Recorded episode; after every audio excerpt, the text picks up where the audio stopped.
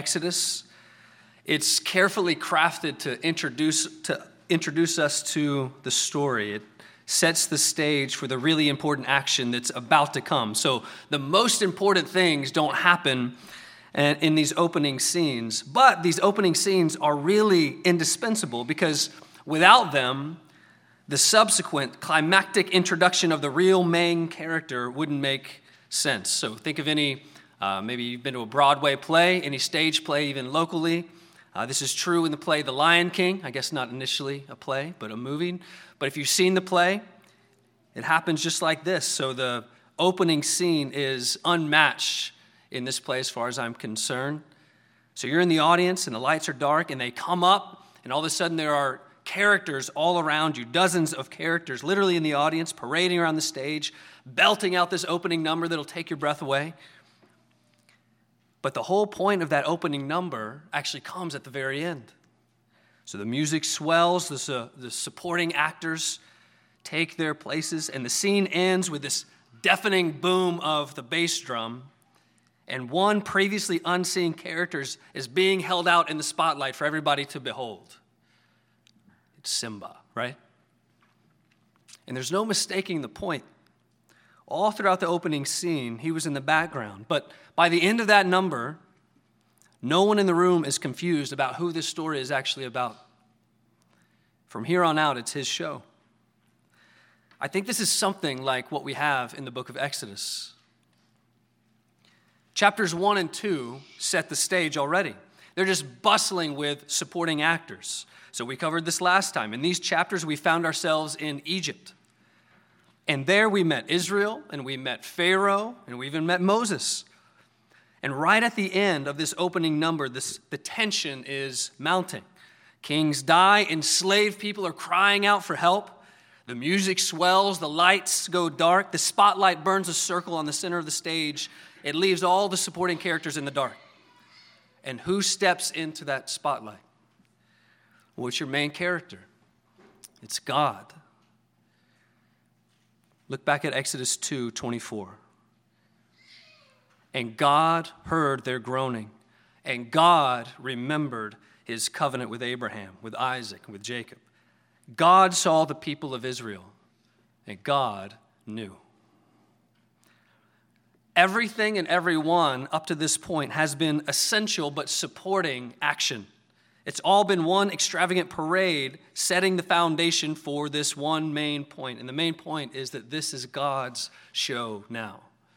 You've met Moses, you've met Israel, you've met Pharaoh. Now, reader, now, church, meet your God.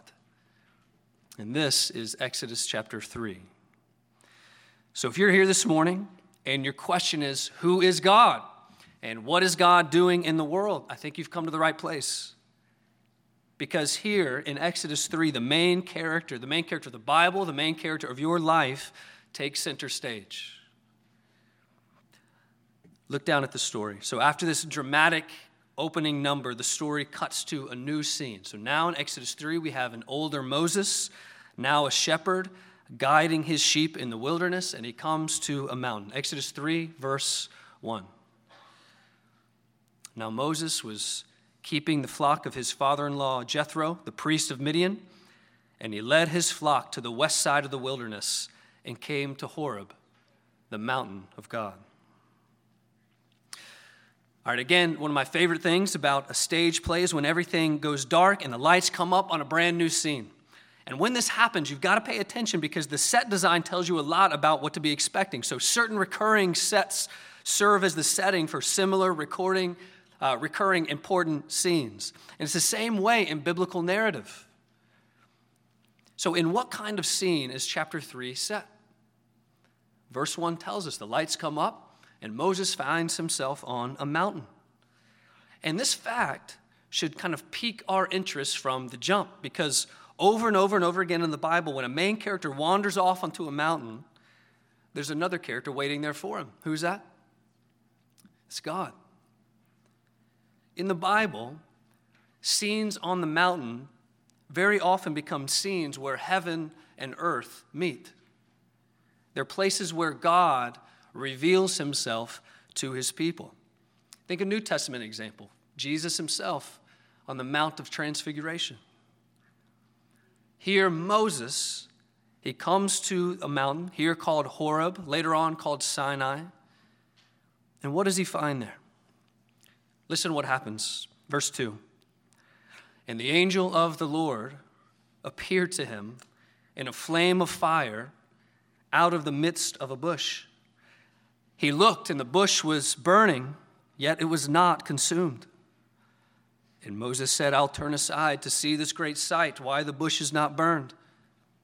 When the Lord saw that he turned aside to see, God called to him out of the bush, Moses, Moses. And he said, Here I am. At the end of Exodus chapter 2, we were told that God did what? He remembered his covenant with his people. And here, what is God's first action after remembering his covenant? His first action is to show up. He reveals himself, he makes himself known. God remembers his covenant, and then he shows up on the scene. And this here is what we refer to as a theophany, that is, a God appearance. And what was this appearance like? Well, listen, when we're, when we're dealing with the reality of an infinite God appearing to finite people, there are going to be more questions than answers. So if that's what you're thinking right now, I think you're following along because it's true here. But what we know from the text is that verse 2 says, The angel of the Lord appears to Moses. But then notice subsequently, the voice who calls out to Moses from within this bush is referred to as who? It's God Himself. All right, so in this God appearance, we have, we have both distinction and sameness. All right, so we have a being who seems to be distinct from God, yet who is identified with Him as the Lord Himself. This is why some people conclude that this is a, the pre incarnate Son of God. I'll be honest, I'm not sure.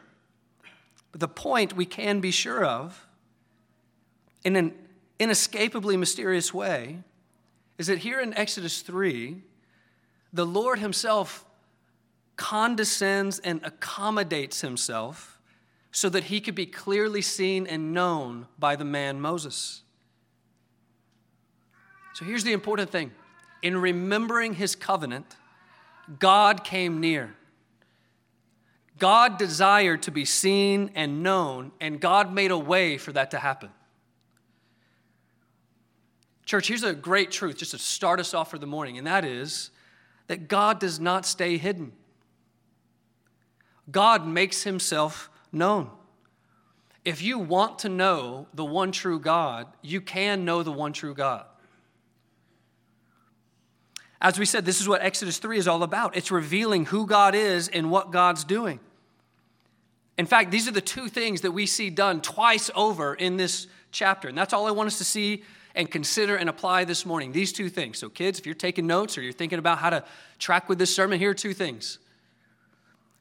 We want to think about who God is and what God does. And I think this chapter just gives us those, those two same points twice who God is and what God does. And in verse verses 1 through 6, we have the first instance of God revealing who he is. So, who God is, that's kind of part one. So, notice in Exodus 3, before God tells Moses who he is, God shows Moses who he is. This is what we have here at the beginning. Look at verse 2 again. The angel of the Lord appeared to him in a flame of fire out of the midst of a bush. So Moses comes to the mountain, and here Moses finds a single bush on fire, but Evidently, it's rather obvious to Moses that this is no ordinary fire like he may have encountered before on a mountainside. This fire is different. And in what way? Verse 2 goes on, it says, Moses looked, and behold, the bush was burning, and yet it was not consumed. I don't know about you, but every single fire I've ever witnessed needed wood or something in order to burn. And you know how I know that? Because the wood got used up. And once the wood was used up, the fire went out. And that's because fire, in order to exist, it must be fueled by something. Fire is dependent, it's dependent on something else being used up in order for it to exist, in order for it to live. But here in Exodus 3, we have Moses witnessing a fire. And what is this fire used to burn? Nothing. It burns and it burns and it burns, and the bush is not used up. Unlike any other fire ever, the fire that Moses is encountering on the mountainside needs no fuel. It doesn't go out, it doesn't fade, it doesn't change, it just burns. And who, remember, remember what or who is this fire? It's the Lord God. The Lord appears to Moses as a fire that needs no fuel. And the message is that he is a God who lives, who burns on his own. God is a God who simply is. You know, in this light, it's a bit funny that we refer to this passage as the burning bush because the whole significance of it seems to be that the bush does not, in fact, burn up. More to the point, this is a passage of the, the self fueling fire. And this is who God is revealing himself to be. Who is God? Just from this one instance. Who do we know God to be? He, the one true God, is self sustaining. He's independent. He needs nothing else to exist in order for himself to exist. God simply is. And Moses is intrigued. Look at verse 3. Moses said, I'll turn aside and see this great sight. Why the bush is not burned. Verse 4. When the Lord saw that he turned aside to see, God, God called to him out of the bush, Moses, Moses.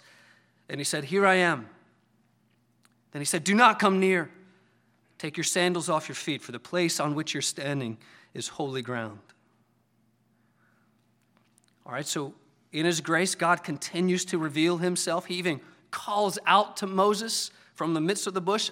Again, we don't know exactly how this happens, only that it happens. The point is that God wants to disclose himself to Moses, but notice, he has to protect Moses from his self disclosure. You see that? So God both draws near to Moses and yet he exhorts him in the very process to keep his distance. Actually, in fact, Moses, take your sandals off because just my, by my the simple reality of my being present here, you found yourself not on a common mountainside, but on holy ground. By God's accommodating grace, Moses has found himself in the presence of pure holiness. Who is this holy, self sustaining God? Look at verse 6. He makes it clear. He said, I am the God of your father, the God of Abraham, the God of Isaac, and the God of Jacob. The point here is that we know this God. This God is not new to the story, and this is the point. This is no NGOTB. Got it? New God on the block? This is no new God on the block. Moses and we, we need to rest assured that it's not that some other, some other new deity has taken over the throne since Joseph left the scene. That may have been the temptation in such a long time since God had shown up in a certain way among his people. The point is that the same God is still God.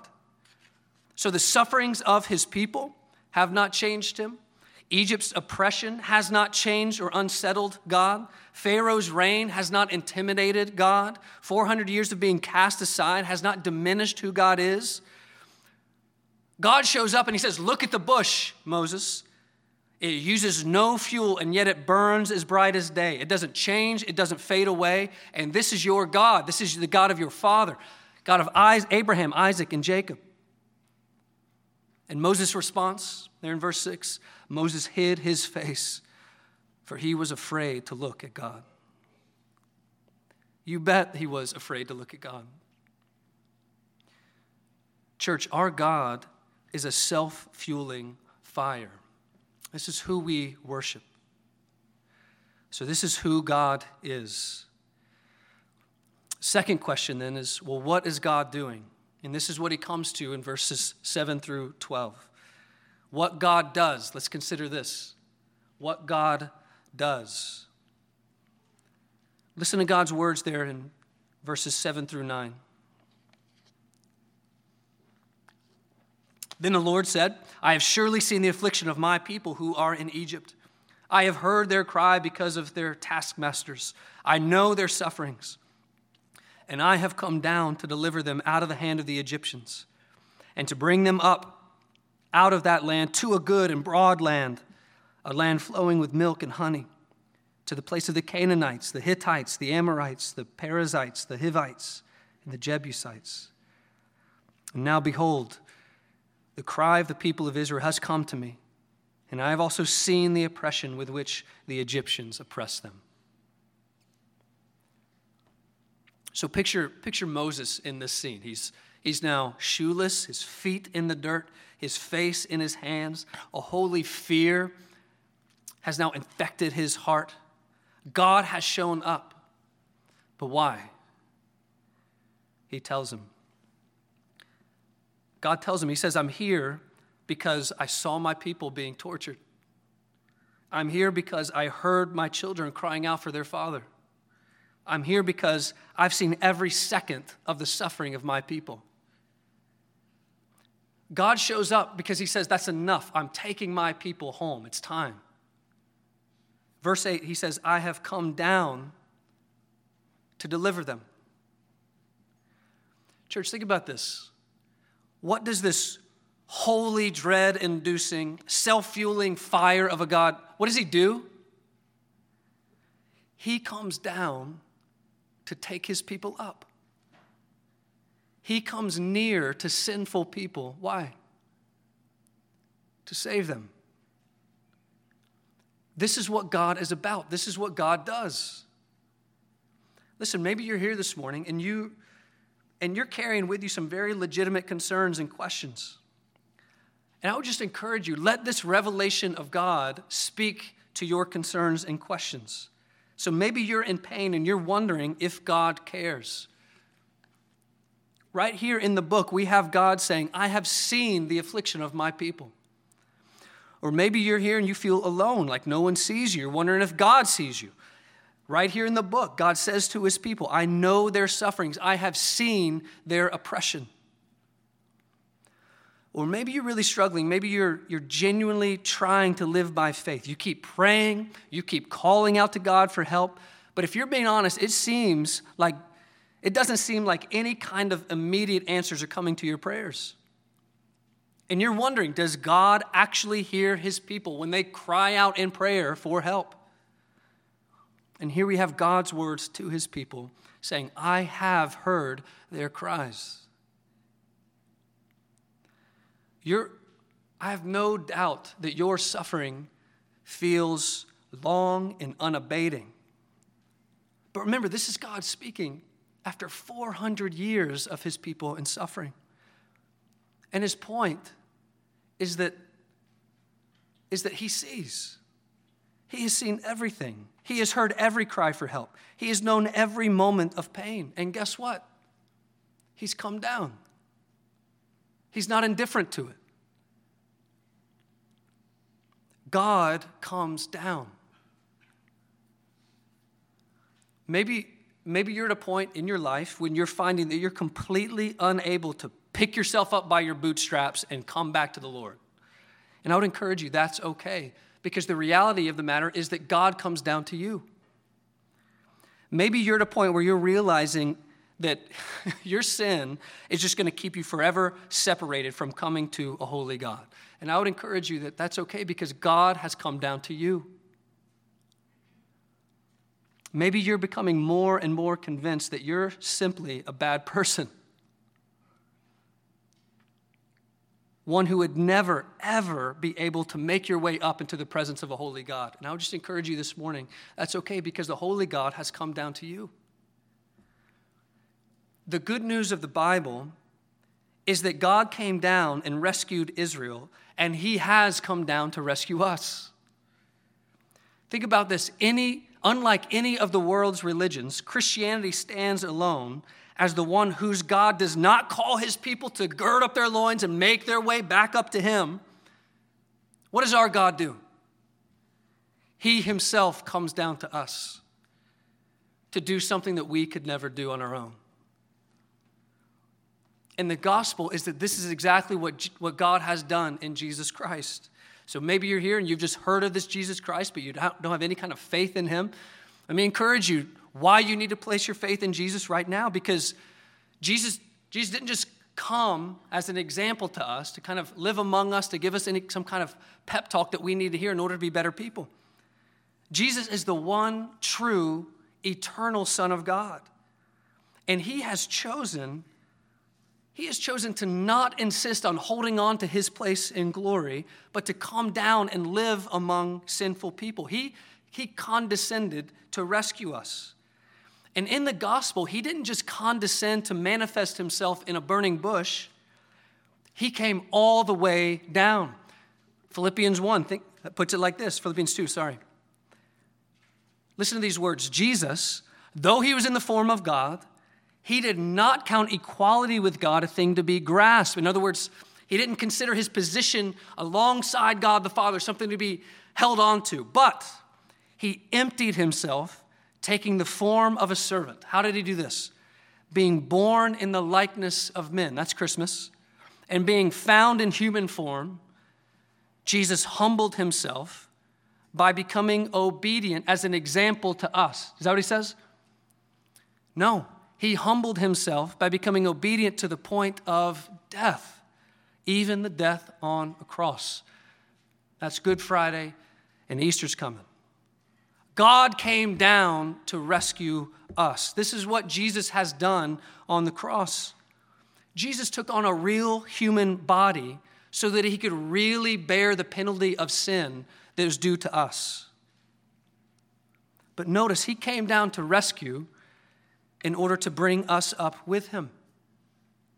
Because Jesus did not stay in the grave. He resurrected, and having resurrected, he ascended.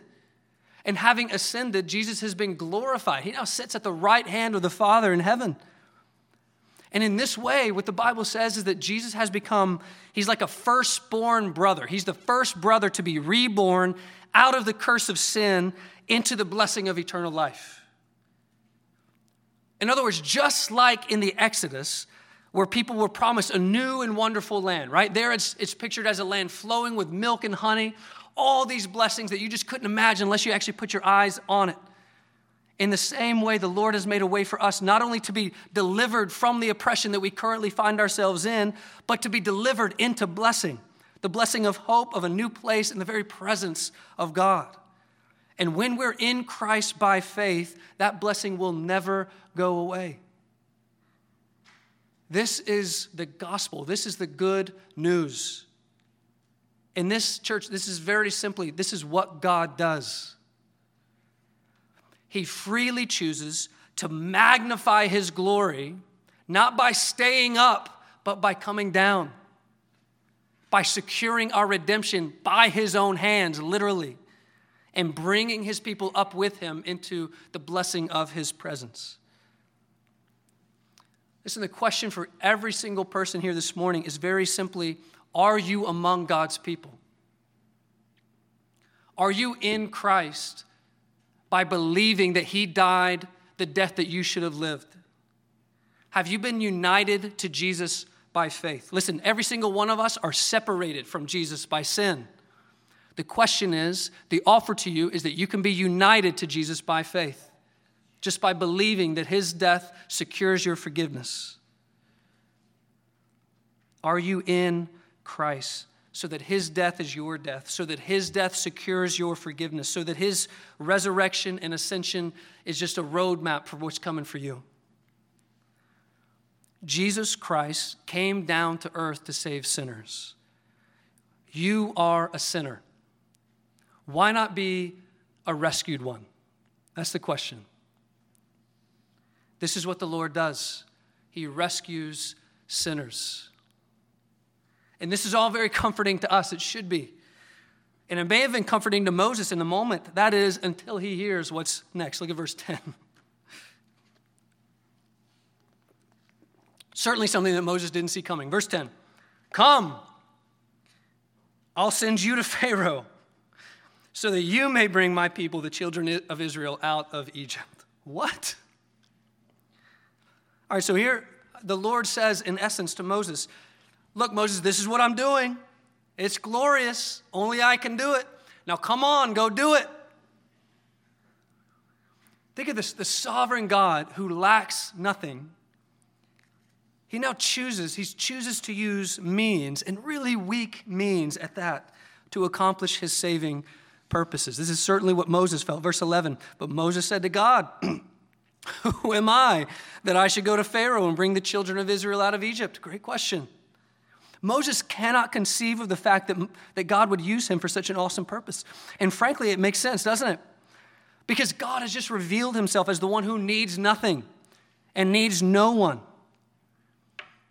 But evidently, the God who needs nothing is also the God that can use anyone to accomplish those same purposes.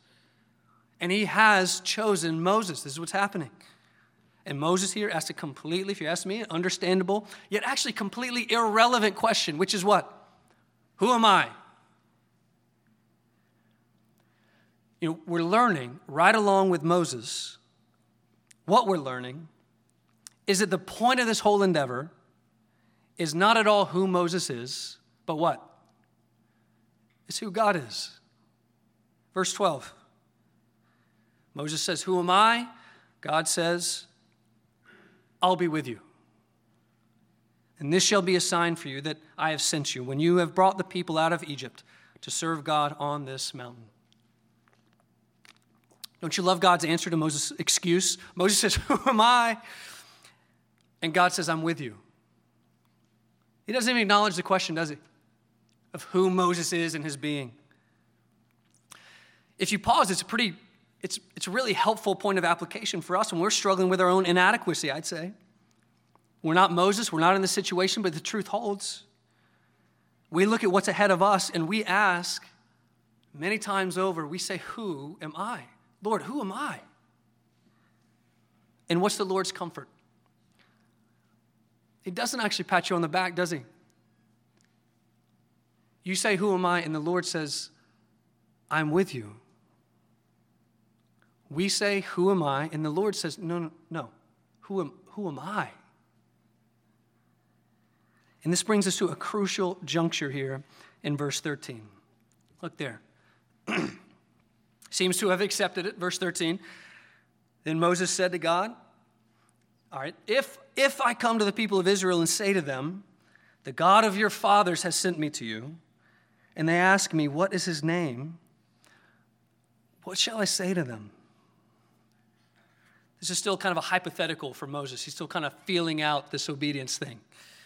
So he poses this scenario. He says, okay, so say I, say I do go to Egypt, right? So I go to the people of Israel who are in Egypt, and I, a guy that they don't know and don't remember, I tell them that their father's God sent me to them.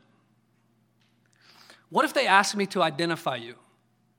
What if they say, the God of our father sent, sent you to us? What's his name? He says, What do I say? Great question. Moses says, Who are you? And this question is the occasion of a second revelation now of who God is. So, who God is, part two. How would you answer the question? So, elevator pitch for God, right? got a couple floors. You're in the elevator, somebody says, You're a Christian. Who's God? I think I'd start somewhere in the creator realm sustainer, redeemer, covenant keeper. Maybe you say God is love, He's peace. None of those things are untrue. And none of those things are where God Himself starts.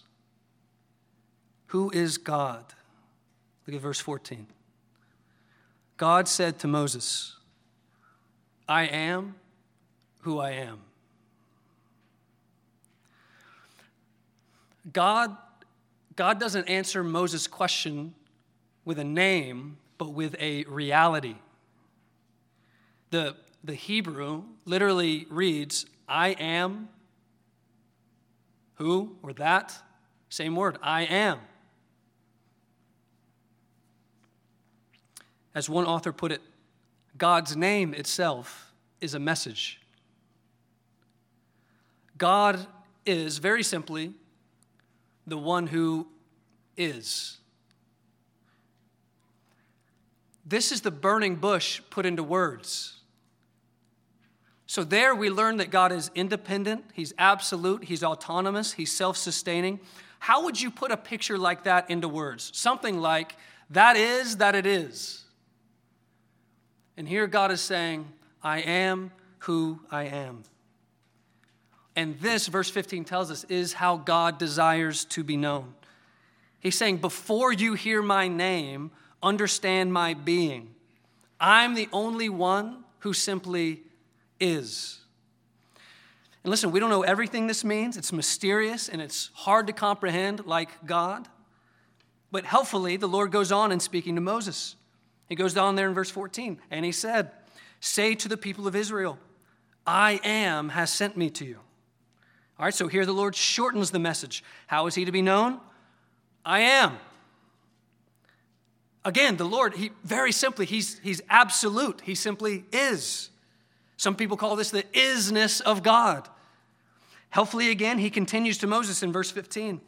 God also said to Moses, Say to the people of Israel, the Lord, the God of your fathers, the God of Abraham, the God of Isaac, the God of Jacob, has sent me to you. This is my name forever, and thus I am to be remembered throughout all generations. Here, in God's grace, we finally have an actual name by which to call this God of Israel. His name, he says, is Yahweh, the Lord. And Yahweh is very simply the noun form of the verb to be. He's kind of nounified the reality. He is the one who is. He is Yahweh. That's how you would say it. And this is exactly how he wants to be remembered. I am who I am. I am Yahweh. Verse 15 This is my name forever, and thus I am to be remembered throughout all generations. There's your elevator pitch. God's name, as John Piper says, is a message. And what is the message? It's that Yahweh is the one true, utterly unique being. Do, don't compare him with other gods because there's not a comparison to be made. He is absolute being.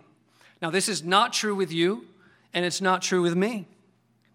In this, in his essential being, God is absolutely unique. One author, Alexander Maclaren, he puts it like this You and I have to say, I am that which I have become, or I am that which I was born, or I am that which circumstances have made me. God said, I am that I am. All other being is derived and therefore limited and changeful. This being is underived, absolute, self dependent, and therefore unalterable forevermore. We die. God lives forevermore, a flame that does not burn out. Therefore, his resources are inexhaustible. His power is unwearied. He needs no rest or recuperation of wasted energy. His gifts diminish not the store which he has to bestow. He gives and is none the poorer. He works and is never weary. He operates unspent. His love, he, he loves and he loves forever. And through the ages, the fire burns on, unconsumed and undecayed. What this meant for Moses and Christian, what this means for you is that you have to stop looking at your life and saying, Who am I to do this or that? You and I, we are not the point. The point is who your God is and who you are in Him. Your God, your God is the great I am. He is who He is. Christian, your God has no beginning and no end. He is derived from nothing. He exists by and for himself. He's absolute reality. God simply is. He depends on nothing, which means everything depends on him. Because he is all wisdom, he needs no one to counsel him. God has never requested counsel because he lacked it. Because he has no weakness, he needs no one to support him. Because he's perfection, God cannot be improved. He can never and he will never become something, anything, become anything other than what he is right now. He is who he is and he will always be. God's name is his message. And doesn't this just undergird every sense of obedience to God and his sovereignty and providence? In the book club on Tuesday, we've been reading about God's providence from John Piper. We went through a passage where he's over, overviewing chapter 3. I would just I would just hand that over to you. Go there if you want a better definition, a better explanation of what that is. The point, Piper says, is that God's name itself is a message. And the message which Moses will bring to Israel and which Egypt will see through them all is that this God, Yahweh, he's absolutely perfect and powerful and free. So Moses is to go to these people and hold up this view of God and say, that's the one you're following out into the wilderness. And, church, I would just encourage us that's the God we doubt every time our circumstances cower us inward and we ask, Who am I? Who are you, Christian? Yahweh is with you. That's who you are. Who am I? I am is with me. That's who you are. You know, strangely missing from this narrative is the part where the Lord gives Moses a pep talk about how he's the right man for the job. As one pastor said, the Exodus did not depend on the competence of Moses, but on the presence of God. I would say it's a point of your life as well. Listen, in this, in this situation, the call of God's service, it came with the promise of God's presence. And that's true in your life too. The call to serve God always comes with the, the promise of the presence of God. We have all kinds of callings in this room, don't we? We have, we have motherhood, we have jobs, we have stages of life, we have singleness, we have children, we have lack of job, we have sacrifice, we have physical suffering, we have mental suffering. And the question that comes up naturally is Who am I for this? And God's answer is I am. I am. And I'll be with you. The resurrected Jesus gave the same exact promise to his people, didn't he? Jesus said it was actually better that he in his, resur- in his incarnate resurrected state, it was better that he go away to prepare a place for us. Why? Not because God would stay away, but because God the Spirit would come down to, why? To be with his people. God's name is a message. He is who he is, and from here on out, his stated goal will be to magnify that name. Spoiler alert for the rest of Exodus and the rest of the Bible. What God's doing is magnifying the name that He is who He is, and He has mercy on whom He has mercy. So that's His stated aim. Starting next time in chapter 4, in the coming chapters, He will show it. And this brings us to a final point here. And that is that the great I am, He's doing things for His people. Listen to the way this passage comes to a close. Verse 16. We'll read to the end. the Lord continues on. He says, Go, gather the elders of Israel together and say to them, The Lord, the God of your fathers, the God of Abraham, of Isaac, of Jacob, has appeared to me, saying, I have observed you and what has been done to you in Egypt, and I promise that I will bring you up out of the affliction of Egypt to the land of the Canaanites, the Hittites, the Amorites, the Perizzites, the Hivites, and the Jebusites, a land flowing with milk and honey. And they will listen to your voice. And you and the elders of Israel shall go to the king of Egypt and say to him, The Lord, the God of the Hebrews, has met with us. And now please let us go a three days' journey into the wilderness that we may sacrifice to the Lord our God. But I know that the king of Egypt will not let you go unless compelled by a mighty hand. So I will stretch out my hand and strike Egypt with, Egypt with all the wonders that I will do in it. After that, he will let you go. And I will give this people favor in the sight of the Egyptians. And when you go, you shall not go empty, but each woman shall ask of her neighbor and any woman who lives in her house for silver and gold and gold jewelry and for clothing. You shall put them on your sons and your daughters, so you shall plunder the Egyptians. A couple final things that the Lord does, the great I am does. One is that he knows the future. He knows the future. The plan, notice, the plan hasn't changed from earlier in the chapter, even from the book of Genesis. The Lord's just repeating it, but with a little bit more detail. He's now revealing to Moses, his chosen servant, how this promise will actually play out in Egypt. And notice, we won't go into detail here because we're going to flesh these things out as we go, but every event the Lord speaks of here is in the future, and yet he, he can speak of it as if it's already done. You see that? The Lord knows both what the Israelites and Pharaoh will do, He knows how each of them will respond. You see it in the will language all throughout, right? In verses 16 through the end there, they'll do this, and then he'll do that, and then you'll do this, and then they'll do this, and he'll do that, and you'll do this. The great I am, he knows. That's it. He, he just knows.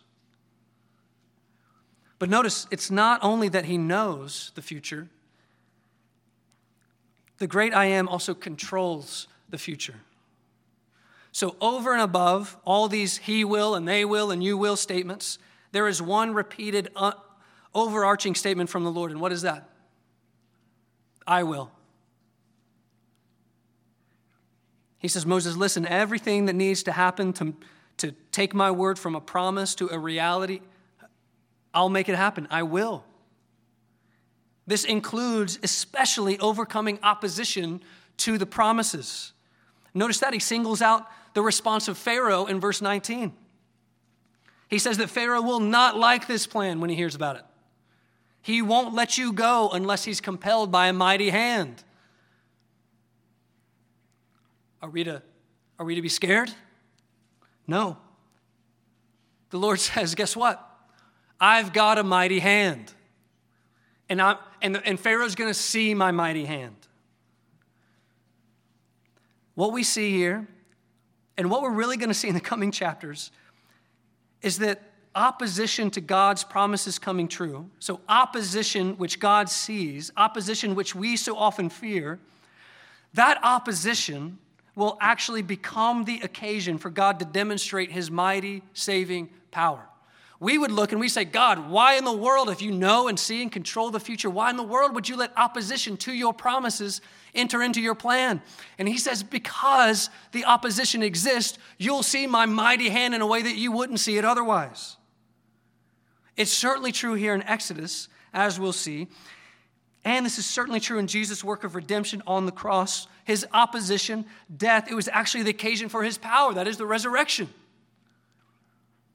And I would just say if this is how God has worked to bring about his promises in the past, in Exodus, in the gospel, then, church, wouldn't we expect this to be the way that he works, that he works to bring about his final promise?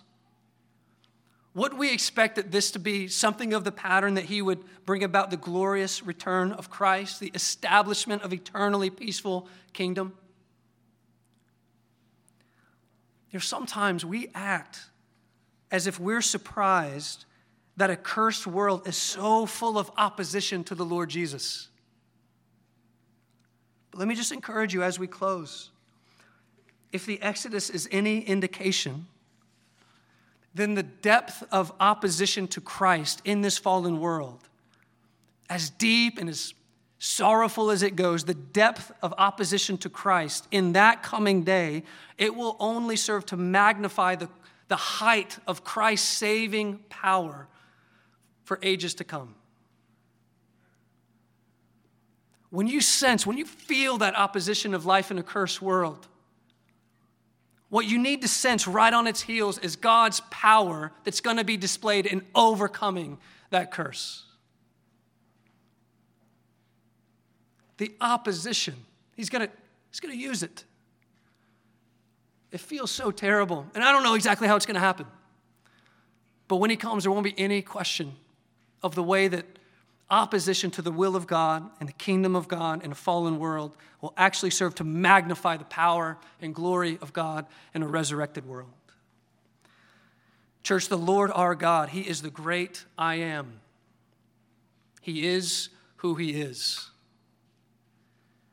The great I am knows the future. He knows the coming actions of His people, He knows the coming opposition of kings.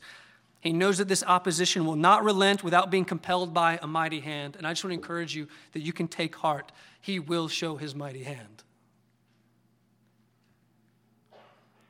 So, what do we do in the meantime? What do we do until he comes? How do we, how do we keep believing? One thing we do is that we remember and we confess that he already has come, just like he said he would. And this is exactly what we do every week in the Lord's Supper. One final time before his crucifixion, the Lord Jesus, he brought his disciples together, he gathered them for a meal. And at the end of that meal, he ate bread and they drank wine. And he says that those two elements were indicative of his very presence with them and his work of redemption for them. The bread, he says, was it's his body that was to be broken. The wine, he says, is his very, it's his blood that would be poured out on a cross to make payment for sins. And as the church, Paul goes on to say that as we eat of this bread and drink of this cup, we do something very specific.